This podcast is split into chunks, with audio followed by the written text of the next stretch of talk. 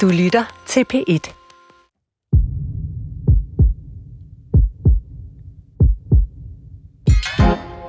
Hvis jeg siger OL i Japan, så ser du måske for dit indre øje eliteatleter i tætsiddende spandex med struttende, svedglinsende muskler.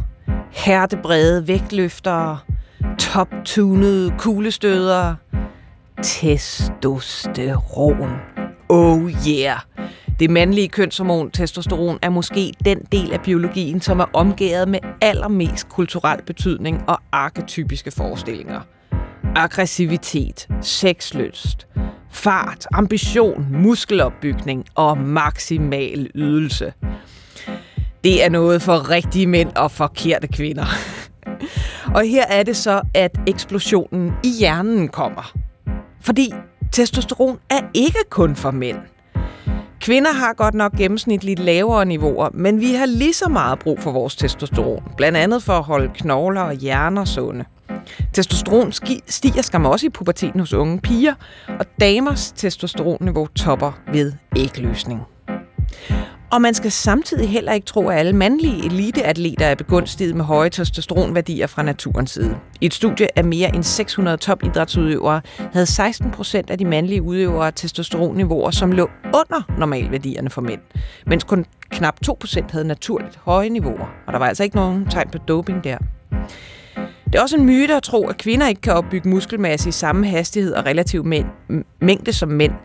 De øh, bruger bare nogle andre hormoner som alternativ eller supplement til testosteron.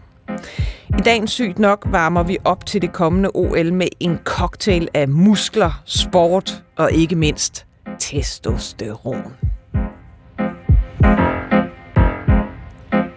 Og med det, velkommen til mine gæster, Marianne Andersen, læge og professor i endokrinologi, altså stofskifte på Syddansk Universitet, og Tue Kvorning, sportsfysiolog i Team Danmark. Øhm, hvad vil der ske, hvis jeg nu øh, i går aftes for eksempel lige havde taget sådan en sprøjte med, med testosteron? Øh, hvordan vil jeg have det her i dag i studiet? Hvad vi ved, der vil du være lidt flyvende. vi ved lidt fra nogle kvinder, der jo får testosteron, for eksempel trans mænd, hvor de er født biologisk kvinder, og vi ved, at det giver rigtig meget energi. Det giver både libido, altså sexlyst, men også en rigtig god drive, lyst til det, risikovillighed, meget rigtig god energi. Så jeg vil allerede kunne mærke det, altså bare sådan en 12 timer efter? De fleste siger, at du kan mærke det faktisk i hvert fald et halvt døgn efter, så og så er du ret flyvende, og det er ret høje niveauer, du opnår efter for eksempel to uger, hvis du for eksempel har fået 1000 mg. Det er en pæn dosis. Og, og, og hvad med netop, altså hvis jeg så fortsætter den her øh, selvbestaltede kur, øh, jamen en, en fire uger, hvordan, hvordan vil jeg fysisk se ud, øh, Tue? Ja, så hvis vi så skal i tale til træningen, og du, øh, lad os sige, du, du, du styrketræner for eksempel, så vil du jo få en accelereret effekt af den her styrketræning. Du vil opbygge mere muskelmasse end nogle af de andre veninder, du måske går og træner med. Og specielt styrken, det vil sige den belastning, du kan træne med, øh, øges markant. Og øh, der ser man også en ret hurtig effekt, det vil sige, at, at det er også sådan nærmest på dagsbasis, at du bliver markant stærkere. Og, og hvis jeg bare, altså hvis jeg bare tænker, nu tager jeg det testosteron, og så lægger man ned i sengen og mm. slapper af og venter på, at musklerne kommer, mm. vil, det, vil det samme så ske? Ja, du vil også få muskler af at sidde på sofaen, øh, ved at få tilført testosteron i sådan den mængde, som Marianne nævnte før. Men, men øh, hvad skal man sige, effekten øh, potentieres af, af træning. Og, og så lad os lige prøve at tage lidt fat i, hvis man øh, pludselig ikke får testosteron, fordi der, øh, der kender I jo hinanden fra et fuldstændig vildt forsøg, hvor I har kastreret humaniora-studerende. det kan I ikke lige prøve at forklare, hvad det gik ud på. Øh, ønsket med studiet var, eller formålet med studiet var, ligesom at prøve at pinpointe testosteronseffekt eller betydning øh, for tilpasning til styrketræning. Altså, hvilken øh, betydning har testosteron, når vi styrketræner som, som unge mænd? Og, men altså, begge grupper fik så stadig intensiv træning, og ja. hvad så I så hos dem, som ligesom fik øh, kunstigt slukket deres testosteronniveau? Det vi fandt var, at de ikke opbyggede lige så meget muskelmasse, og ikke blev nær så stærke øh, som placebo-gruppen, altså gruppen, der trænede med et normalt øh, testosteronniveau for, for den her aldersgruppe. Men, men de blev stærkere? Ja, og, og hvilke hormoner var det så, der, der spillede ind? Jamen, jeg tror, det er vigtigt at slå fast, at der er andre mekanismer, der forklarer tilpasning til træning, øh, og som ikke er direkte relateret til testosteron eller hormonerne som sådan.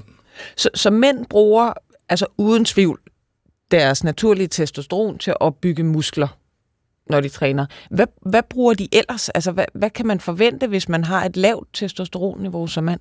Jamen altså, øh, det er jo et emne, der har været, øh, og ja, hold da op, der er forsket meget i det område her, og diskuteret meget, og, og så videre. Og jeg synes, at man kan sige det på en lidt pæn måde, at, at testosteron er en del af det her symfoniorkester, et af instrumenterne. Tu, du nævnte, at der var så meget om testosteron. Hvad er det ved det hormon, der er så mytisk? Altså? For, øh, for det første vil jeg sige, at i og med, at det er sådan jo... Øh, Jamen, der er jo nogle spændende historier, hvis man kan sige det på en måde, knyttet til det her hormon. Øh, og, og jeg kan huske øh, at have læst sådan, sådan de første sådan rapporter øh, på, at øh, man har lavet et studie blandt øh, engelske politibetjente, hvor man er, øh, øh, hvad skal man sige, renset testosteron op for deres urin, øh, og sågar også for marsvin. Og, og øh, hvad skal man sige, så har man ligesom øh, set på, hvad det så gjorde ved kroppen, når man drak, øh, hvad skal man sige, det her ekstrakt, man nu havde opsamlet. Ikke? Og blandt andet observerede de, at de øh, havde en længere tidsstråle, øh, en kraftigere tidsstråle. Ikke? Øh, og det så, var der, det hele startede. og så er der jo anden... Oprenset testosteronurin. Og så er der anden verdenskrig med SS-soldaterne, og, og, og ønsket om ligesom at gøre dem til nogle lidt mere sådan, lad os kalde det hardcore soldater. Sådan nogle aggressionsmaskiner. Ja, øh, og, og hvad skal man sige, den her viden om, at det jo påvirker noget fysisk. Øh, styrke, aggressivitet. Øh, og så, øh, øh, hvad hedder det, øh, kommer det jo i brug i 50'erne øh, i Sovjetunionen og, og, og Amerika og USA blandt øh, vægtløfter, så det er næst øh, atletikken, specielt kasterne. Øh, og der er vi tilbage i 50'erne og 60'erne, hvor det sådan bliver brugt systematisk. Altså i virkeligheden før det bliver brugt medicinsk? Ja. ja. Så, så, så passer det det der med, at man bliver aggressiv af testosteron? Vi har lige set på det. Man kan sige, det man skal huske hele tiden, det er, at man, man opnår en ny balance. Så hvis man virkelig skal se på, hvad der sker, så skal man se, når ting ændrer sig meget. Og det vi har set litteraturen igennem, det er, hvis du ligesom er vant til at have meget nul i testosteron, så er der, er der nok ikke tvivl om, at der er en effekt, for eksempel efter 6 uger eller 8 uger, hvor man selvrapporteret synes, man har mere aggressive følelser, fordi aggression er jo ikke bare det, at man går ud og banker ind på et værtshus. Det er jo, det er jo sådan noget, vi har lige oversat et spørgeskema til dansk. Der fandtes faktisk ikke et dansk spørgeskema, hvor man kunne rigtig evaluere, hvordan føler du dig aggressiv. For vi skal huske, libido, altså lyst til seksualliv, aggressioner, med mindre det er, at du har slået en ned eller andet, så er det jo sådan din egen opfattelse af, om du får lyst til det, eller tænker mere aggressivt. Men det, kan vel, det behøver vel heller ikke nødvendigvis at være dårligt. Det kan vel også være aggression i forhold til ambition. Præcis. Altså du kan sige, når det er de her spørgsmål, så er det oftest opfattes det lidt negativt på den måde, at man ligesom måske føler sådan, en, at man er latent aggressiv, så det opfattes lidt negativt af den, der selv bliver... Noget, noget internt. Ja, ikke sådan som et drive, men mere som, at man, at man har en kort lunde. Man er vred. Man er nemlig ja. vred. Det gode er så, at efter et år ser det ud som om, at det forsvinder, og vi er ved at undersøge det nu. Så det er ligesom en, at der, altså en tilvænding. Det vil sige, når kroppen har vendet sig til det, så er det ikke sådan, at hvis som mand alle går rundt og tænker, nu må jeg slå en eller anden, eller er aggressiv. Og vi er ved at, at have undersøgt det med kvinder og mænd, og du kan sige, der er jo der er nogle subtile forskelle, eller nogle små forskelle, men det er ikke, det er ikke himmelråbende. Altså, så, så bare for at forstå dig ret, det, det er i virkeligheden vigtigere med de, de relative, altså en stigning eller et fald i forhold til, hvad man normalt ligger i, end det egentlige faktiske niveau. I hvert fald ændringer, men der er forskel på kvinder og mænd. Altså, de har hver deres område, kan du sige. Kvinder ligger her, og mænd ligger her. Så der er ingen tvivl om, at mænd ligger et niveau højere, men det er og, ikke og ekstremt. Bare for at få nogle tal på, hvor ligger kvinder normalvis i testosteronniveau, og hvor ligger mænd normalvis? Jamen altså, kvinder, hvis man måler det rigtigt, ligger op til omkring 1,8 nanomol per liter. Det er deres øvre grænse, så der ligger sådan cirka 97,5 procent af, af kvinder under kvinder før overgangsalderen. Mænd ligger generelt, hvis de er normalvægtige, fra omkring 12 til en 20-30 stykker i nanomol per liter. Men det er jo også et, et, et stort spænd. Og, og når vi snakker, når vi snakker øh, OL, så øh, det samme studie, som jeg refererede til i indledningen, kiggede også på kvindelige øh, elite øh, idrætsudøvere, og der var der øh, overraskende mange, altså 16 procent af dem, som lå naturligt over det øh, hvad kan man sige, det, det vanlige mm. testosteronniveau. Øh, så der er vel også jamen, altså, øh, en, en bred variation. Det er også sådan, jeg forstår det, at, at, at, øh, at skalaen er bred, kan man sige, og det er også derfor, at, at, at øh, ja, rent politisk er det jo svært ligesom at, at gå ind og, og, og, og, og regulere. Mm. Øh, ja, lige tilbage til det med aggression, hvis jeg må tilføje. Jeg, jeg, kan huske, at, at, at jeg i diskussion med Marianne også har snakket om, at måske netop det her med myterne omkring testosteron, og lad os så sige, at, at den hårdkogte rocker eller bandemiljøer jo også læser omkring testosterons påvirkning, eller hører om det. Øh, og dermed kan man også forestille sig, at visse, hvad skal man sige, øh, personprofiler måske tiltrækkes lidt mere af, lad os kalde det, anabole steroider, som jo er et kemisk kopi af testosteron, end andre. Fordi det er ligesom, øh, hvad skal man sige, øh, understøtter, øh, hvad skal man sige, øh, den identitet, de lander, det, er vel, det, altså, det er jo det ord, man typisk bruger om ja, kunstig testosteron. Ikke? Ja. Det, det, man tager, øh, ja. øh, når man doper sig. Ja. Anabol betyder øh, opbyggende, Præcis. og, og steroid, det er jo egentlig bare strukturen ja. af, af hormonet. Den, det er et steroidhormon, ja. ligesom østrogen er et ja. steroidhormon. Øh, vi har at gøre med et relativt lille molekyle, som påvirker musklerne, knoglerne, øh, sukkerstofskiftet, humøret, energiniveau, altså øh, øh, alt muligt. I, I bliver simpelthen nødt til at prøve at forklare, hvordan, hvordan kan et så lille stof have så vidtstrakte effekter? Det er et lille molekyle, ja, men det er måske en af de mest komplekse i mine øjne øh, i forhold til mange andre hormoner. Øh. Det må du lige forklare sig. Jamen netop, at det har den her, hvad skal man sige, todelte effekt. Øh, så der er den her sådan øh, fysiologiske side, som er relateret til muskelopbygningen øh, proteinsyntesen, altså hvor du et eller andet sted danner muskelmasse.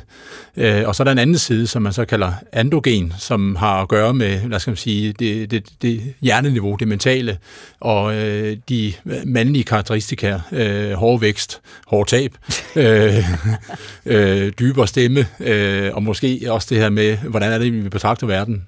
Og jeg tror også, det er vildt vigtigt, når vi snakker testosteron, at en ting er, at der sker en omsætning, men ude i vævet, i hjernen, i alt væv, der bliver det jo hele tiden omsat. Jeg plejer at kalde testosteron for sådan lidt et, en forperron, et forhormon. Det er ikke helt færdigt. Selvfølgelig har det lidt sine egne effekter, men det kan jo aktiveres til en mere aktiv fætter til testosteron, dihydrotestosteron, og så kan det blive til det rigtig fine hormon, det kvindelige kønshormon, østradiol, via aromatase. Og derfor kan man sige, at der er rigtig mange faktorer, der kan påvirke det her. Også ting udefra, alkohol kan påvirke det, kropssammensætning, fedtmasse.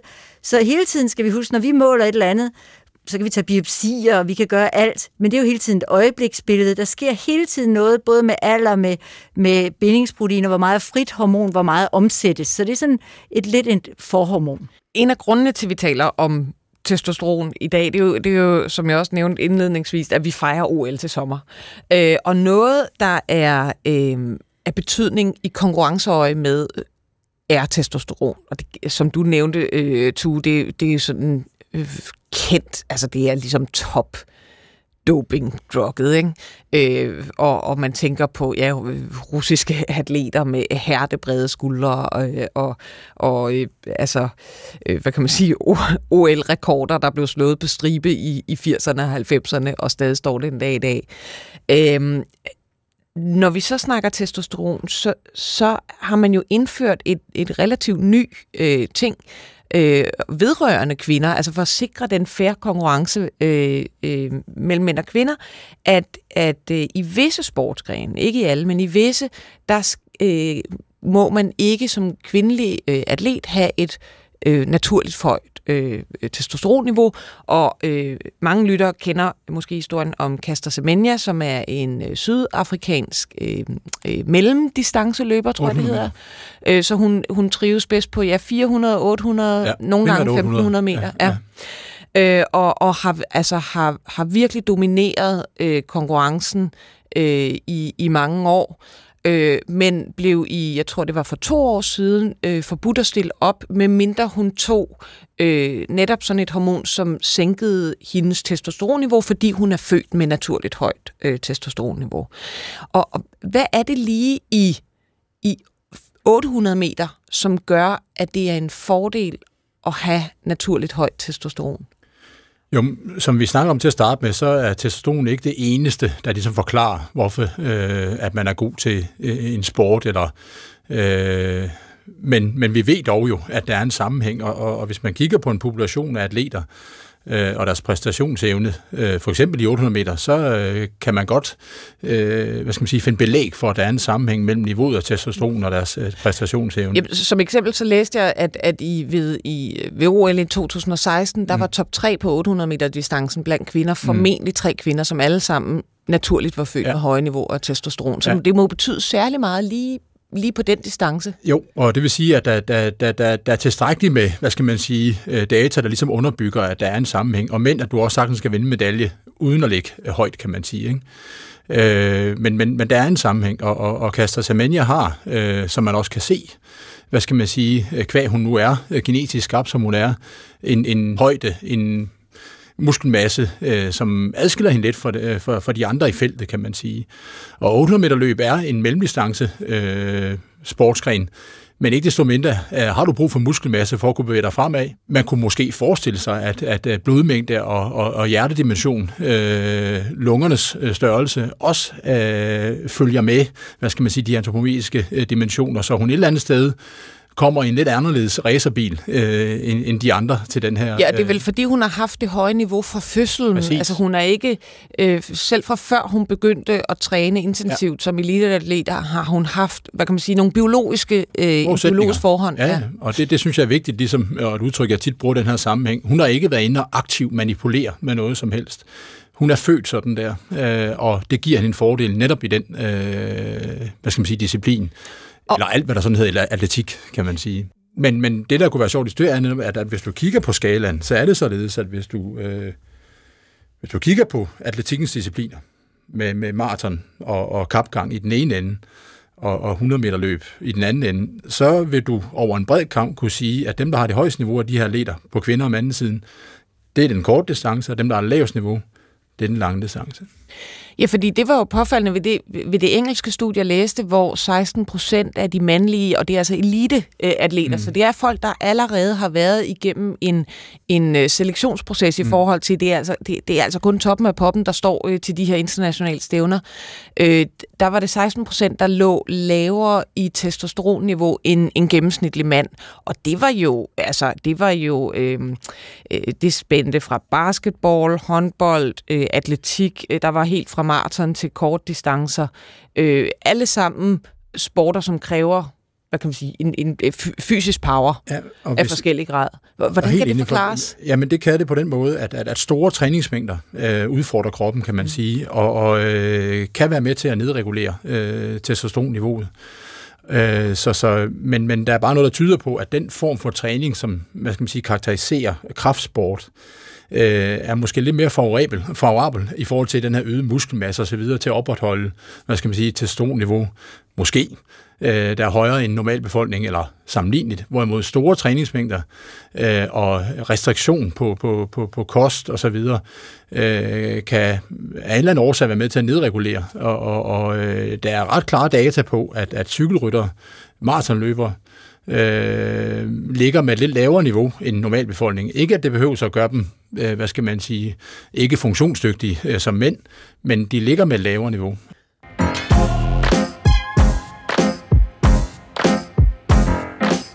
Og når vi netop snakker om øh, kvinder og, og testosteron, og det gør vi, fordi vi i sygt nok øh, fejrer OL ved at tage en øh, tur på trædemøllen og altså dyrke øh, muskler og testosteron, det mandlige kønshormon øh, og dets påvirkning af kroppen. Så Marianne Andersen, øh, lægerprofessor i endokrinologi på øh, Syddansk Universitet, du kender jo også til andre altså kvinder, som i virkeligheden ligger for højt i øh, testosteronniveau, uden de nødvendigvis er elite øh, sportsudøvere. Kan du forklare, hvad det går ud på? Jamen, den aller, aller hyppigste tilstand, vi har i hormonsygdommen, det er faktisk det, der hedder polycystisk ovariesyndrom, PCOS forkortet, hvor kvinder laver lidt mere testosteron, lidt mere følsomme for deres testosteron. De kan have uønsket hårvækst, uregelmæssig uregelmæssige menstruationer, og så kan de have sådan nogle blære på deres æggestokke.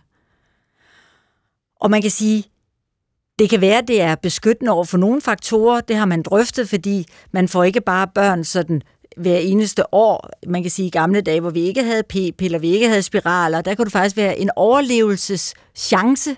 Simpelthen, at man måske havde en fordel i, at man måske lige holdt et par års pause og ikke blev helt nedslidt. Du slap simpelthen for at dø i barselseng, eller ja, Præcis. Skulle og få 20 børn, imod, fik måske ja. kun syv, og så var overlevelseschancen større, fordi når det er op til 10-15, i nogle undersøgelser 20 procent af alle kvinder før overgangsalderen, der har den her tilstand, så tror vi ikke på, at det bare er, kan man sige, noget, der er en fejl, men nok en fordel. Og du kan også sige, måske lidt mere testosteron, lidt mere muskler, måske nogle andre fordele, men det er klart, så kommer vi tilbage til det kulturelle. Det at have rigtig meget skægvækst som kvinde, det er ikke lige ind lige nu. og man, man kan sige, Nej, det er det rigtigt. er faktisk rigtig svært at have rigtig meget hårvækst, og det er jo også spørgsmål om, hvad farve det har, hvor hurtigt det vokser, og det kan være rigtig trist. Så derfor kan man sige, kan der være fokus på at undgå den del. Jo, og- og i, i en tid, hvor man ikke nødvendigvis automatisk får syv børn, netop fordi vi har prævention, så er det ikke altid ønskværdigt. Tværtimod, så kan det give problemer med fertiliteten. Præcis. Og, og, og også kan man sige, at der kan jo være nogle, nogle andre ulemper, kan man sige, altså netop som du siger med fertiliteten, der kan være det med menstruationerne, man har måske en lidt større risiko for at få sukkersyge, måske forhøjet blodtryk, specielt hvis man er overvægtig, så der kan være nogle, nogle risici, så man kan sige, det er et spørgsmål om at ramme. Men det er vigtigt for mig lige at sige, når man tager p-piller, som helt lige meget om du har PCOS eller ej, så ligger de jo generelt næsten nul i testosteron. Så selvvalgt vælger en stor del af vores unge kvinder at have næsten 0 i testosteron. Okay, jamen det er hermed givet videre til de unge kvinder. Øhm, og når vi netop snakker om p-piller og, øh, og, øh, og testosteron, som så altså øh, ligger omkring 0, når man, når man er på p-piller, øh, så er det jo oplagt at snakke om den cyklus, der ellers ville være normalt, hvis man ikke var på p-piller. Kan, kan du prøve at forklare det, Marianne? Ja, altså man kan sige, da jeg startede overhovedet med forskning, så var jeg vild med at lave det med tude, fordi mænd er bare meget mere simple. Ja. Fordi, ja ja, testosteron skal gerne tages fasen om morgenen mellem 8 og 10 sammen med de overordnede hormoner. Kvinder, der vil det jo være sådan, at rigtig mange hormoner, også hvis vi skal se på testosteron hos kvinder, så skal de holde tre måneders pause med p-piller, hvor de risikerer at nå at blive gravide. Og alt, hvad vi skal lave af diagnostik, vil vi gerne have uden p-piller. Og man kan sige, fra dag 1, man begynder at bløde som kvinde før overgangsalderen, og så cirka 8 dage hen, det kalder vi en bestemt fase, såkaldt follikulær fase. Så kommer vi lidt længere hen, cirka 14 dage fra dag 1, man har blødt, så har vi ægløsningen, og der kan man sige, mange synes jo, dels er der jo lavet studier, at kvinder er smukkere, mænd synes, kvinderne er smukkere, kvinderne synes, livet er smukkere, og hvorfor ikke bare gå i ægløsning altid? Og der kan man sige, når vi skal lave lige meget om det er forskning eller diagnostik i klinikken, eller alt, hvad vi skal lave, så er vi fuldstændig afhængige. Og det er også i doping, der er lige kommet et flot nyt studie fra i år, at hvis man skal ind og se på testosteron, så skal man også præcis vide, om den kvinde, dopingkvinde, hvor er hun henne i sin cyklus, så lige meget hvad, så er det bare meget mere besværligt. Og, og så kan du sige, hvis kvinder så har PCOS og har tre menstruationer om året, så kan det også være svært. Og så er vi sådan lidt ligeglade med, hvor de er i deres cyklus. Men altså, jeg bliver simpelthen nødt til at supplere med her. Så der kommer netop det der spike i testosteron hos kvinder øh, ved ægløsninger, og østrogenen er lav. Øh, og, og jeg var forskningsårsstuderende, da jeg var ung medicinstuderende, og, og fik som noget af det første at vide, at vi skulle undersøge øh, forskelle på mænd og kvinder i forhold til øh, fedtforbrænding inde i musklerne, altså musklernes øh, forbrænding af fedt. Og, øh, og så øh, fik jeg at vide der af professoren, at vi blev nødt til at undersøge alle kvinderne, når de havde ægløsning, for det var der, at de lignede mænd mest. Og jeg var altså ved at falde ned af stolen, for jeg var sådan, gud, så mænd er bare i konstant ægløsning. Det, jeg blev så misundelig, at der fik jeg for alvor penis misundelse. Det måtte da være så fedt, tænk at gå rundt i den der tilstand konstant. Men det, men det er jo påfaldende. Til gengæld kan jeg så sige om, om mænd, altså, at der, de, har jo, de har jo noget på sig, det der med... Øh, øh, med skønhed og ægløsning og tiltrækning. Jeg, jeg læste et, et, et, et interessant studie, hvor man havde undersøgt, øh, Øh, hvad kan man sige, hvad mænd synes var pænt, øh, når deres testosteronniveau var højt, og hvad kvinder synes var pænt, når deres testosteronniveau var højt. Og, og øh, kvinder i ægløsning øh, kunne havde lidt mere præference for mænd med sådan klassisk maskuline træk, altså lidt mere pluskæbet, øh, øh, lidt hvad ved jeg, lidt mere skægvækst, lidt, lidt sådan mere de der klassiske maskuline træk, som, som testosteron jo påvirker. Og mændene derimod, øh, de havde så lidt mere øh, forkærlighed for de øh, typisk feminine øh, kvindelige ansigter, når, når, når de peakede i testosteron. Og hvordan fik man mænd til at pike i testosteron? Jo, man fik dem til at vinde. så umiddelbart, når, når mænd vinder, så, så stiger testosteronniveauet. Man kan også måle om morgenen, hvor testosteronniveauet naturligt er højere end om aftenen, men, men man, der skulle ikke så meget til. Det var ligesom bare sådan et computerprogram, hvor man fik at vide, at, at nu, nu spiller du mod computeren, og den var så primet til, at han altid ville vinde. Men alligevel så gav det altså simpelthen det der boost i testosteron. Øh, Marianne Andersen. Så vil jeg sige, så skal mænd også øh, forblive singler. Vi har ikke publiceret det, men Torben Leo, som lavede PhD om testosteron, han viste, at testosteron lå faktisk lavere, hvis man var i parforhold som mand, hvorimod altså dem, der var singler ude på markedet, så man kan sige, det er Evolutionært giver det jo også meget god mening. To Korting, ja, hvis jeg lige må tilføje, fordi at, at øh, øh det der er nemlig en del studier, der har vist det der med, at, at mænd er nemme at påvirke, og, og man jo måske et eller andet sted sådan kan hisse dem op for konkurrence ved at vise forskellige videoklip af forskellige karakterer. Og det kan simpelthen aflæses i, øh, øh, i, i, i, i, i testosteronniveauet. En anden ting er, og det er noget, vi bruger aktivt i Team Danmark, noget vi sådan kalder pre-game training, det vil sige, at man ved at lave en, en sådan en, en ikke så omkostningsfuld styrketræning session, lad os sige, om formiddagen forud for, at man skal i konkurrence om eftermiddagen, så kan man faktisk sådan få testosteronniveauet til at, at, at stige lidt, og måske sådan opretholde det lidt højere. Øh, og det tyder på at være medforklarende øh, til, hvorfor at man er lidt hurtigere og lidt stærkere, øh, når man så skal konkurrere om eftermiddagen. Og så er der også nogen, der har sagt, at vi kan måske også bare vise dem en, en pornofilm eller en, en øh, voldelig film. Øh, og det tyder faktisk også på at være nok. Det giver øh, også i sig selv ja, øh, øget testosteronniveau. Ja. Aha. Men ikke, ikke, ikke hvis ja. man gør det for kvinder? Øh, det, det, øh, nu, øh, den pågældende forsker er måske meget mandefokuseret, så jeg, jeg kender ikke lige til, at han har lavet noget øh, lignende på kvinder.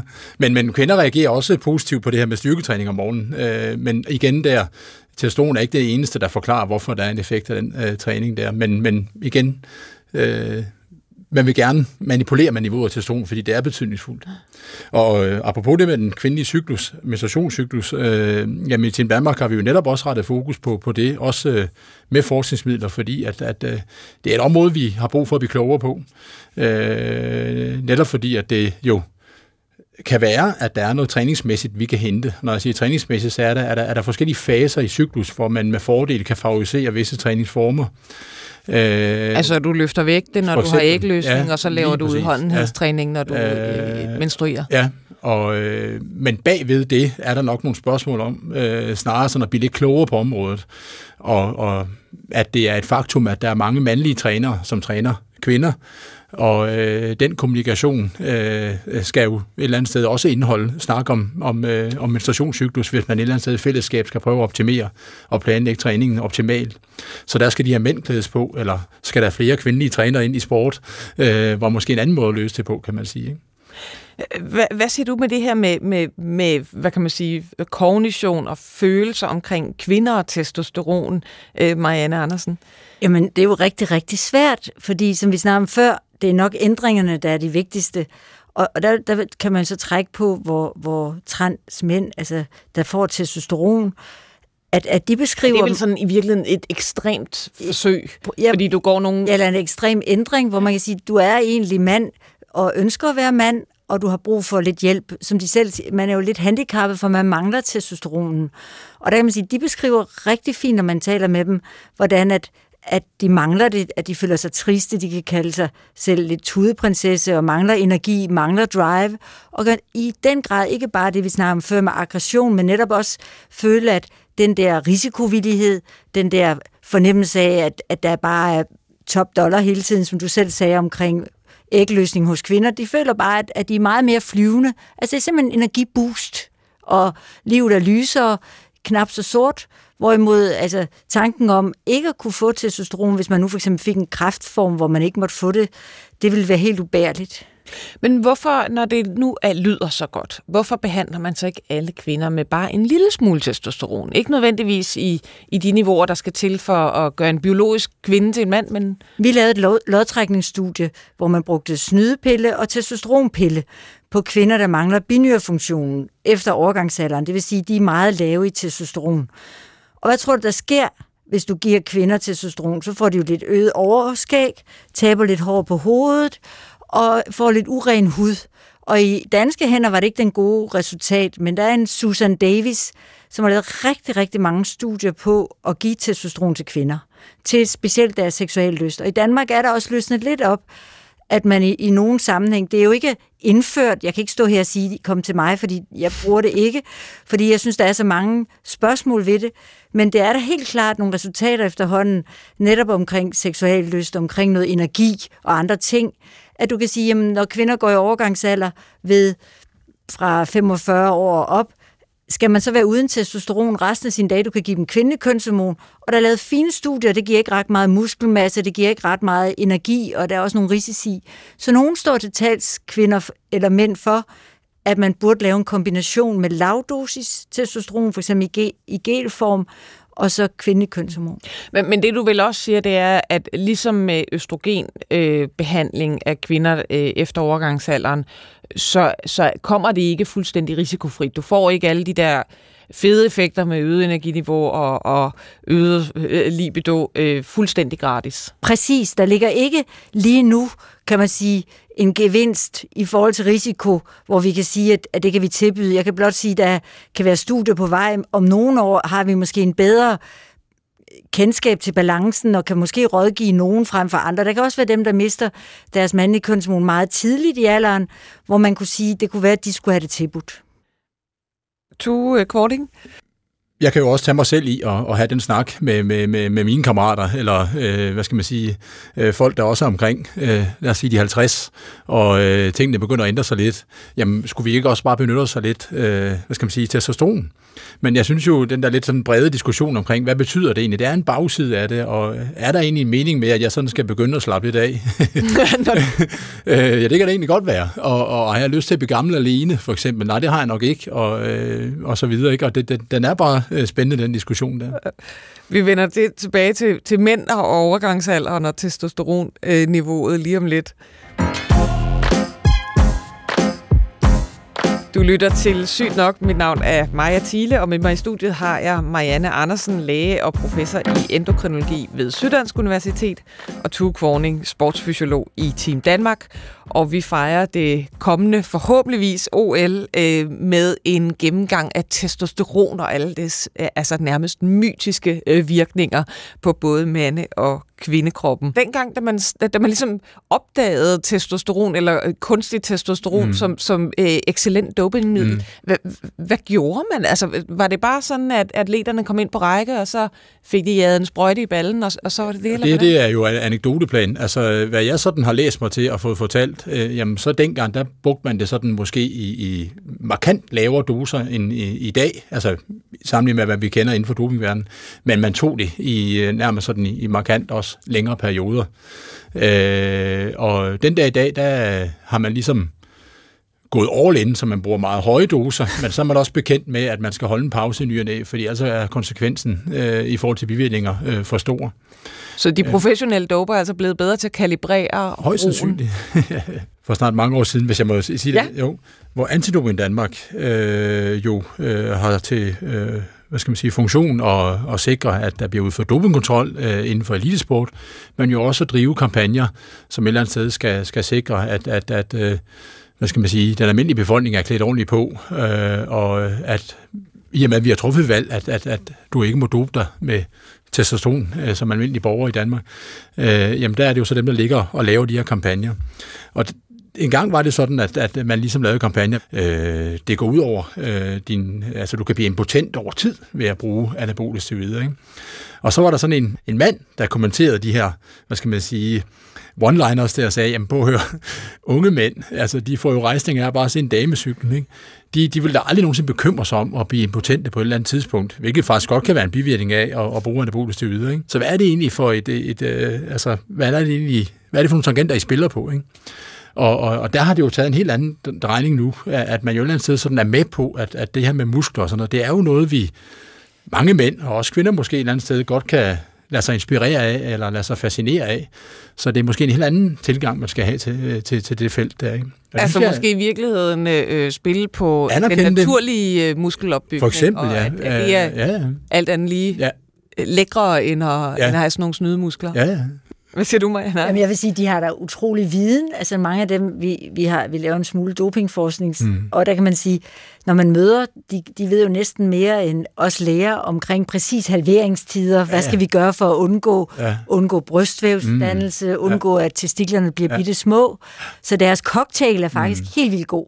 Og jeg mangler lige at sige til dig, du mangler at sige, hvor er det, der er flest modtagere for testosteron? Jo, der er ingen tvivl om, at overkroppen øh, er, er et eller andet sted måske mere modtagelig øh, for, for, for testosterons påvirkning. Øh, og hvis man sådan kigger på for eksempel trapeziusmuskulaturen, altså nakkemuskulaturen, tyrenakken, Øh, versus øh, lårets muskulatur, så er der markant flere receptorer for testosteron i øh, tyrenakken, end, øh, end der er i lårets altså, muskulatur. Så, så den der totalt arketypiske forestilling af, af, af en, altså en testosteronpumpet bodybuilder med, med kæmpe nakkemuskulatur og små nok. ben, den, det, øh, den passer altså. Ja, og og, og så lad os lige tage fat i dem, som bruger testosteron øh, hvad kan man sige, på, på en medicinsk indikation, altså hvor det ikke handler om doping øh, eller snyde i, i, i bodybuilding. Øh, du var lidt inde på det før, øh, Tug Kvorning, med, med mænd, som går i overgangsalderen. Hvad er det, der sker for hvad kan man sige, de, det mandlige, naturlige testosteronniveau med alderen? Jamen, som, som Marianne øh, fortalte, så lader det jo til, at, at, at den udskillelse, der er til testosteron, som jeg også mener, øh, falder gradvis, men det tyder måske mere på, at, at øh, det, der ligesom binder testosteron, at den mængde, den øges, og så det betyder altså, at du får en mindre aktiv øh, øh, testosteronkoncentration i, i, i blodet. Og, og, og det, det, det sker gradvist, øh, og, og hvornår det begynder, det er garanteret forskelligt, men der er ingen tvivl om, at mænd jo et eller andet sted også har en overgangsalder, og øh, konsekvenser af det lavere øh, testosteron øh, er, øh, hvad skal man sige, til at tage at føle på. Men, men det er vel vigtigt at sige, at altså, mænds overgangsalder er jo slet ikke så abrupt som Nej. kvinders. Nej. Altså testosteronfaldet sker ikke på samme måde som østrogenfaldet. Mm. Marianne Andersen? Jamen, altså man kan jo sige, at, at det begynder der at falde fra, fra 30-årsalderen, og det er ekstremt vigtigt at sige, at man kan gøre meget selv, fordi selve testosteronproduktion, så man sige, hvis nu det bare var fordi æggevidstoffet blev dannet, så skulle man jo tro, at testiklerne så bare fulgte med, så den frie mængde var fast. Det gør de ikke. Altså, det, så du kan sige, jeg holder med Tue, summa summarum er jo, at der er mindre frit tilbage, når man bliver ældre. Men hvis man for eksempel er overvægtig, har en livvidde over 94 cm, altså specielt, kan man sige, på maven. Den der æbleform. Så hæmmer det jo testosteron med næsten to tredjedel. Det vil sige, at man har kun en tredjedel af sit testosteron tilbage. Og hvis man for eksempel laver overvægtskirurgi, altså kan man sige, bariatrisk kirurgi, så stiger testosteron 100 procent. Mm. Så vi ved, ja, at der er fjerne fedtet. Blot ved at fjerne fedtet. Ja. Så vi ved, at der er jo meget at gøre, ikke ved det der med æggevidstoffet, der stiger, men ved selve testosteronniveauet.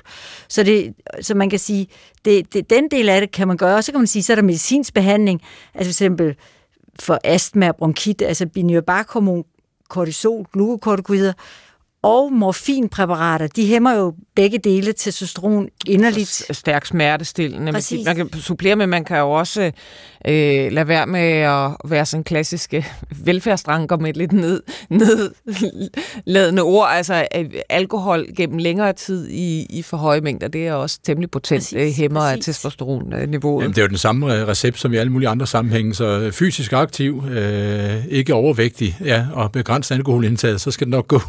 Men øh, i, i, i forbindelse med det her program øh, øh, og lave research til det, så, så, så kom jeg ind på en, en række hjemmesider, øh, måske særligt amerikanske, som, som virkelig appellerede for testosteronbehandling. Altså det var, der var påfaldende meget om, at, at det her, det kan altså øh, jamen, løse øh, depression, øh, gøre den der ja, sofa-kartoffel øh, pludselig rejser sig og bliver fuld af energi og øh, ægteskabet bliver øh, levende igen, og øh, både mand og kone har lyst til hinanden og lyst til deres børn. Og bum.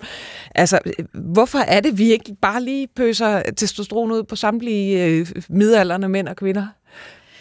Det er, jo, det er jo igen lidt det samme, som vi taler om med kvinderne, med hensyn til en risikoprofil. Du kan sige, testosteron tåles nok fint nok, hvis man er rask og har jomfruelige kar, men er man, kan man sige, risiko for hjertekarsygdom, så er det jo vist, at, at så, så er det måske ikke vildt positivt, men det tåles nok godt op til en vis alder, så man kan sige, det er jo hele tiden risikoprofilen i forhold til at få blodpropper. Du kan få blodpropper i lungen, blodpropper i benene, du kan få blodpropper i hjerte og hjerne, så forskellige steder, enten i de fraførende kar eller de tilførende kar til hjertet. Så testosteron er altså også et, et, hvad kan man sige, et hormon, som egentlig øger risikoen for forkalkning af, af Men nok ikke. Altså nok tror jeg, at, at igen lidt ligesom med kvindelig kønshormon, det er en balance mellem din egen risikoprofil. Hvordan er du sådan rent irritation i karrene? Hvad har du af aflejringer? Så det er ikke sådan, man bare kan sige, hvis du tager testosteron, så bliver du syg. Nej, det har både, kan man sige, en, nogle gode og nogle negative effekter, og vide på individniveau, når du når en vis alder, om de løber en risiko, det er faktisk problemet. Og du kan sige, det andet, der også er i spil, det er jo prostata, altså blærehalskirtlen. Og, og det er jo kønshormonafhængigt væv, ligesom brystkræft hos kvinder. Og der er der jo en stor diskussion, men det studie, som skal afklare det, er ikke lavet på verdensplan endnu. Altså og om testosteron øger risikoen præcis, for prostatakræft. Præcis, og det er heller ikke, altså hjertekarmæssigt er de jo i gang med et kæmpe studie i USA, så jeg tror i løbet af et til to år vil vi vide meget mere om risikoprofilen til ældre mænd med testosteron. Jeg, jeg vil også sige, altså jeg kender jo øh, mænd jamen, på 50, 60, 70 år, som er yderst velfungerende og fuld med energi, uden at tage kunstig øh, testosteron, og de har vel alt andet lige ikke nødvendigvis øh, høje niveauer. Men, men øh, Tue Kvorning, kan du ikke fortælle lidt mere om dine 50-årige venner? Hvad, hvad det er, de føler? nu må du gerne udlevere dem alle sammen. Det kunne også være mig selv. Nej, men, men øh, samtalen omkring det her med, lad os sige, træning, øh, og, og øh, øh, hvad skal man sige, jeg synes ikke rigtig, at jeg reagerer på den træning, jeg laver, som jeg gjorde engang, eller, øh, og det kunne være øh, sådan energiniveauet. Øh, det kunne være, at man var ude og, og drikke øl med sine venner, og man synes, man har mere lyst til at gå i seng, end at sidde og, og, og fortsætte med at drikke øl til morgenen, for eksempel. Ikke? Eller, øh, det er vel ikke kun testosteron? Nej, eller som en anden sagde til mig, hvad, øh, jeg gider ikke engang gå i seng med konen længere, jeg vil have en ostemad. Ikke? Øh, og, øh, og det var sådan ligesom samsurium af nogle, af nogle kommentarer, hvor man måske godt kunne tænke sig den der sådan, øh, ungdomskødhed øh, tilbage. Øh, og øh, nogen øh, tager det måske sådan lidt som, jamen det er livets gang, og andre kan ikke forstå, hvorfor at det skal være sådan. Øh, kan vi da ikke bare øh, få noget medicin? Øh, og øh, så øh, synes jeg jo, det åbner op for en spændende diskussion omkring det her med, øh, at vi jo som mennesker er endt et sted, hvor vi jo ikke rigtig vil acceptere naturens gang længere, vel? Og vi er jo et eller andet sted også med velfærdssamfundet øh, selv bragt os i en situation, i en situation, hvor vi måske ikke lever som, så kunne jeg sige handløven ude på savannen, som måske dør med et højt testosteronniveau, men hvor vi jo et eller andet sted, øh, kvæg vores øh, måde at leve på, øh, ja, inaktivitet, overvægt, lidt for meget alkohol, stress. Men der kan vel godt være en, en beskyttelse i, at man ikke bliver øh, ude til den øh, øh, tidlige morgen og, øh, og øh, jo, drikker, så, så, drikker øl og spiller fodbold med jamen, vennerne. Øh, helt klart, og den, den er svær at svare på, ikke? fordi at lige så vel som jeg så kan sidde sådan med min fysiologiske baggrund og sige, jamen så må du jo ændre på dit, dit liv, ikke? så må du jo, øh, hvad skal man sige, slanke dig lidt og træne noget mere og øh, stoppe med at drikke rødvin. Øh, men øh, jeg kan jo også godt se mig selv øh, stå og sige det, og så jamen, er det ikke bare nemmere at få øh, noget testosteron? Jo, det kan jeg da egentlig også godt se. Og, øh, ja, for jeg kan da godt forstå dem, som, som siger, puha, jeg, altså energiniveauet er godt nok gået lidt ned, og, og initiativet til at gå ud og tage en ostemad i køleskabet er altså blevet større, end at vende mig om mod hende der, der ligger ved siden af mig ja. i sengen. Øh, øh, og, altså, hvis man kan løse det, med lige kunstigt at øge sit testosteronniveau en lille smule, eller i hvert fald løse det delvist, øh, og, og så, så, men, okay, så tager man med, men, at man måske øger sin risiko for, for prostatakræft en lille smule, men, og man måske øger, altså, øh, der er nogle risici, som man må tage ved, og det kan godt være, at man ikke lever helt så længe, som man ellers kunne, men så er det da et sjovt liv. Min analogi, inden at Marianne får lov til ligesom at komme, komme med lidt mere facts, det er jo det med, at det er jo altid sjovt det der med at, at lægge an til en bytur, ikke? Og, og, og det er også måske en, en rigtig god aften, øh, men der er altid en konsekvens af sådan en bytur der, ikke? på mange planer. Også øh, den der sådan refleksion over, hvad, hvad foregik der egentlig, og hvad fik jeg sagt og sådan noget, ikke? Og det vil sige, at der er nogle bivirkninger. Og, og, og på samme måde synes jeg egentlig også, at, at, at, at manden i, i, i sådan omkring 50, jamen skal, øh, skal ellers også være klar over, at det kan godt være, at det går stærkt, øh, når du får øh, testosteron, men der er også en bagside af den her øh, behandling, så armene i vejr øh, for en stund, og det var sjovt, men ah, øh, måske skulle jeg alligevel ikke, øh, hvad skal man sige, have gået i byen med dem, øh, som jeg nu gik i byen med. Måske skulle jeg have blevet hjemme, fordi at, øh, ja, øh, jeg er alligevel også en ældre herre, og jeg har et ansvar, og, og så videre, og så videre. Ikke? Når vi snakker livskvalitet og testosteron og energi, så Dorte Glindborg og, og vi skrev et arbejde, hvor vi faktisk havde målt livvide og testosteron på en masse unge mænd, og det viser faktisk, at når de udfyldte sådan nogle spørgeskemaer om livskvalitet, så betyder det mere negativt at have et stort livvide end deres testosteronniveau. Så jeg tænker, vi skal sådan passe på, hvad er høner ægget, hvad, hvad er egentlig det, der giver lykke, men jeg er helt enig, der er der mange, der kommer til et middagsselskab og sådan henkastes, netop som du siger, sådan hen siger, ved du ikke lidt om testosteron? Jeg havde også en kollega, der lige fortalte mig, at vedkommende var blevet passet lidt op af nogle svoger, om ikke det lige kunne løses det her med lidt testosteron. Så det er helt klart en, et middagsselskabs emne. Men, men for kvinder, hvor det høje testosteronniveau er et problem, der, der betyder det vel også noget, apropos det med livskvalitet, at man, at man føler sig, skal vi sige, smukke sin egen krop, øh, og øh, Helt sikkert. ja, kan få de børn, man ønsker at, at få. Øh, så, så de kan vel også trods alt kysse dig på kinden, hvis du kan, Jo, jo, men, hjælpe dem med men, det. men forskellen er rigtig stor. Fordi hvis du nu har uønsket behåring, så tager det cirka 6 måneder, før for eksempel en p-pille virker på behåringen. Som vi lige snakker om, vi startede med, jeg siger ikke, at man er flyvende i testosteron lige et minut efter, men det er trods alt mere rapid. Det andet, og, og vi har jo som anlægget så mange hår, så det er jo ikke sådan, du skal forestille. Vi har ingen behandling, hvor uønsket hårvækst bare falder af. Der er slet ikke den der wow-effekt. Slet ikke.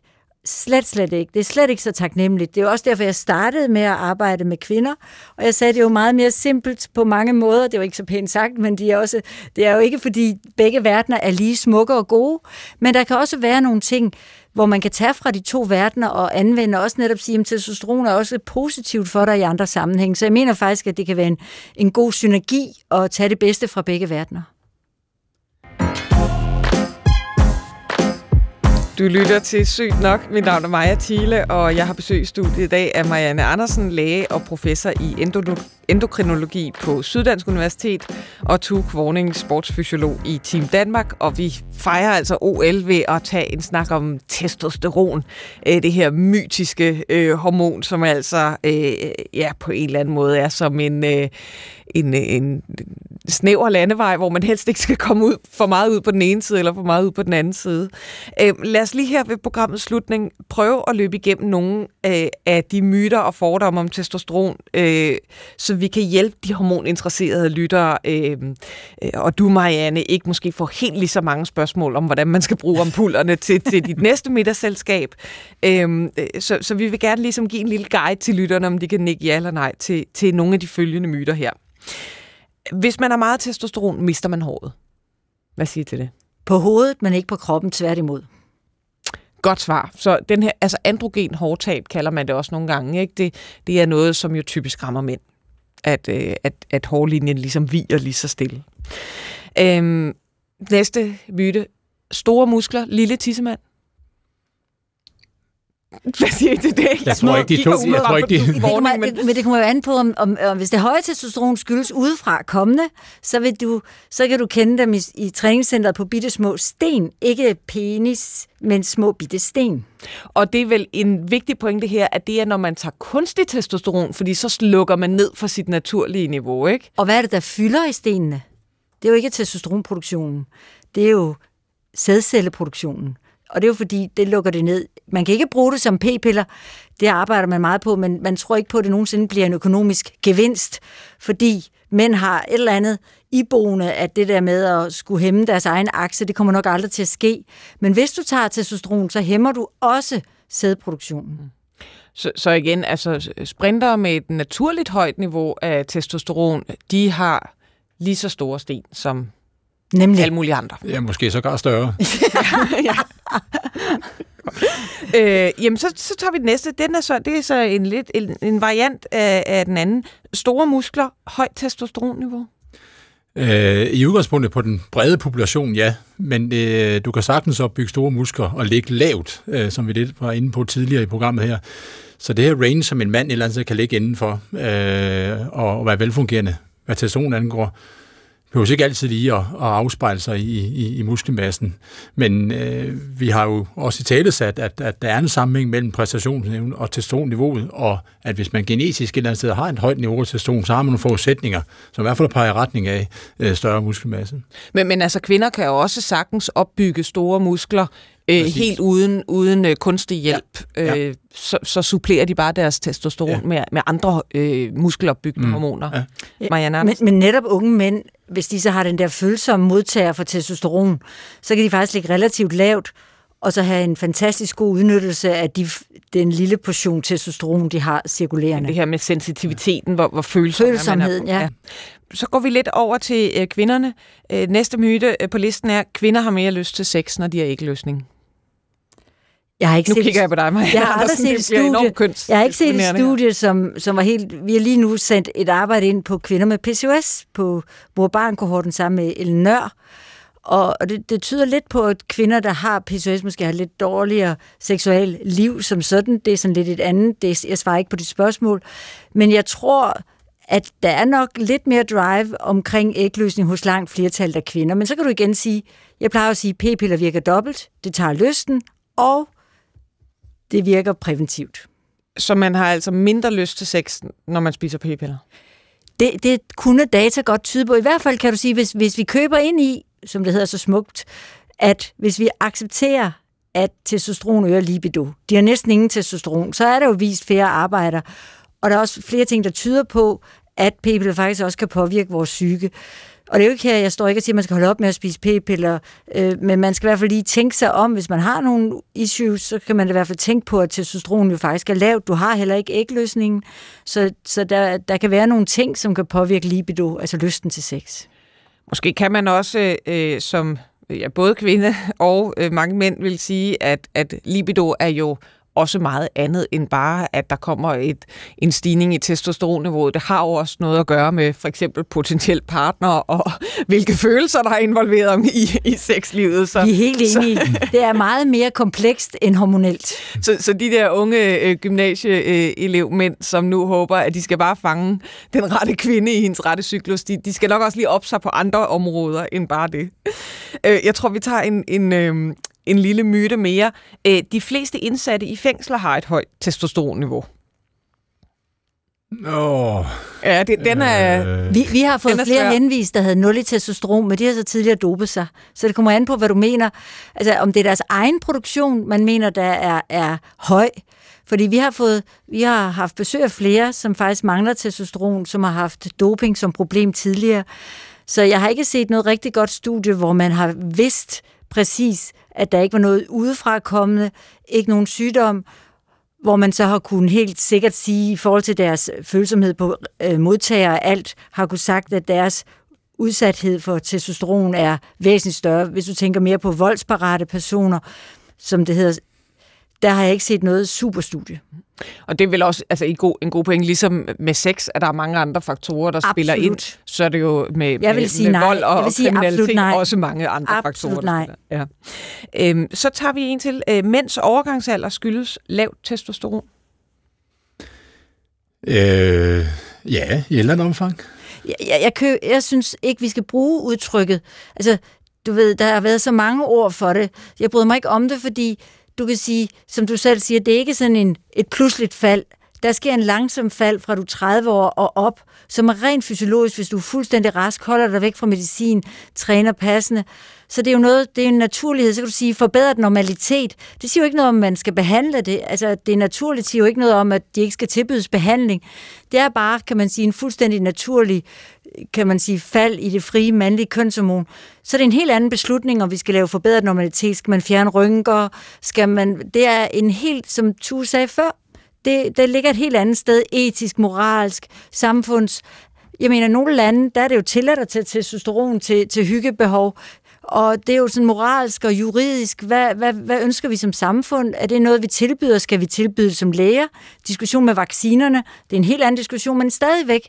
Hvad er det noget, som vi som samfund skal sige, det tilbyder vi, så skal vi være ret sikre på, at vi gør gavn og ikke skade. Det har vi jo som lægeløfte. Og det er nok der, jeg tænker, vi bliver nødt til at vide, at vi ikke gør skade, og vide, at patienterne gør det på et, et, et oplyst grundlag, og at vi kan stå inden for, at vi ikke skader patienten.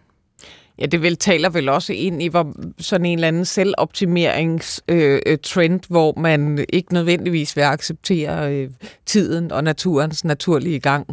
Øh, men kan man så ikke gøre noget andet, har jeg måske jo, lyst til at sige. igen det der med selvoptimeringstrend, ikke? fordi der er ingen tvivl om, at, at, at, at uh, i særdeleshed jo, uh, inden for de seneste 20 år, har der jo været meget fokus på, hvad kan man gøre selv for ligesom at, altså kostmæssigt. Og, og, og noget af det kan jo sagtens sådan forklares i, at det påvirker også din uh, hormonbalance positivt, hvis du spiser sådan og sådan, og så kan man diskutere, hvor meget belæg der er for det. Men igen det her med den sunde livsstil, ikke? og den kan så være uh, overgjort eller undergjort, men, men, men uh, det er jo i hvert fald en komponent, ikke? Og øh, sådan hele træningsdelen, som jo også er, er kører parallelt med det, øh, og har betydning for det. Og når man så et eller andet sted øh, godt ved, at, at alt det her kan gøres måske lidt hurtigere og med større effekt ved at bruge øh, kunstig øh, tilført øh, testosteron, jamen øh, så ligger det jo først for, kan man sige, ikke? Men så øh. kan man jo også, uh, to Kvorning, som I uh, eksperimenterer med i, eller arbejder mm. med i, i Team Danmark, mm. uh, bruge de naturlige variationer, som man for eksempel styrketræner om morgenen, hvor ja, testosteronniveauet ja. naturligt mm. er, er højt, eller uh, går ud og sørger for at få nogle, for, for at vinde nogle konkurrencer, så man, så man får et testosteron-boost, og ja. måske også et, et livskvalitetsboost. Det er jo i hvert fald vores øh, funktion, det er et eller andet sted at sikre, at, at det, der bliver brugt som optimerende tiltag, øh, at, at der er belæg for ligesom at gøre det, øh, og det også har en effekt, kan man sige. Øh, og øh, øh, den diskussion, som så ligesom hører til det her med at tilføre noget unaturligt, den, den synes jeg er svær, øh, og, og den åbner jo op for en masse andre, hvad skal man sige, sider af den her diskussion. Mm. Øh, så... Øh, jeg har ikke svaret. Jamen, øh, jeg siger tusind tak til øh, dagens to gæster, som har været med i vores OL-special om testosteron og muskler og sport og så videre. Marianne Andersen, læge og professor i endokrinologi på Syddansk Universitet og Tu Kvorning, sportsfysiolog i Team Danmark. I kan finde os på podcast, og I kan også finde os på mail. Vi er på sygt nok, snabelag, Programmet i dag var produceret af Victoria Tovino, og mit navn er Maja Thiele på genhør.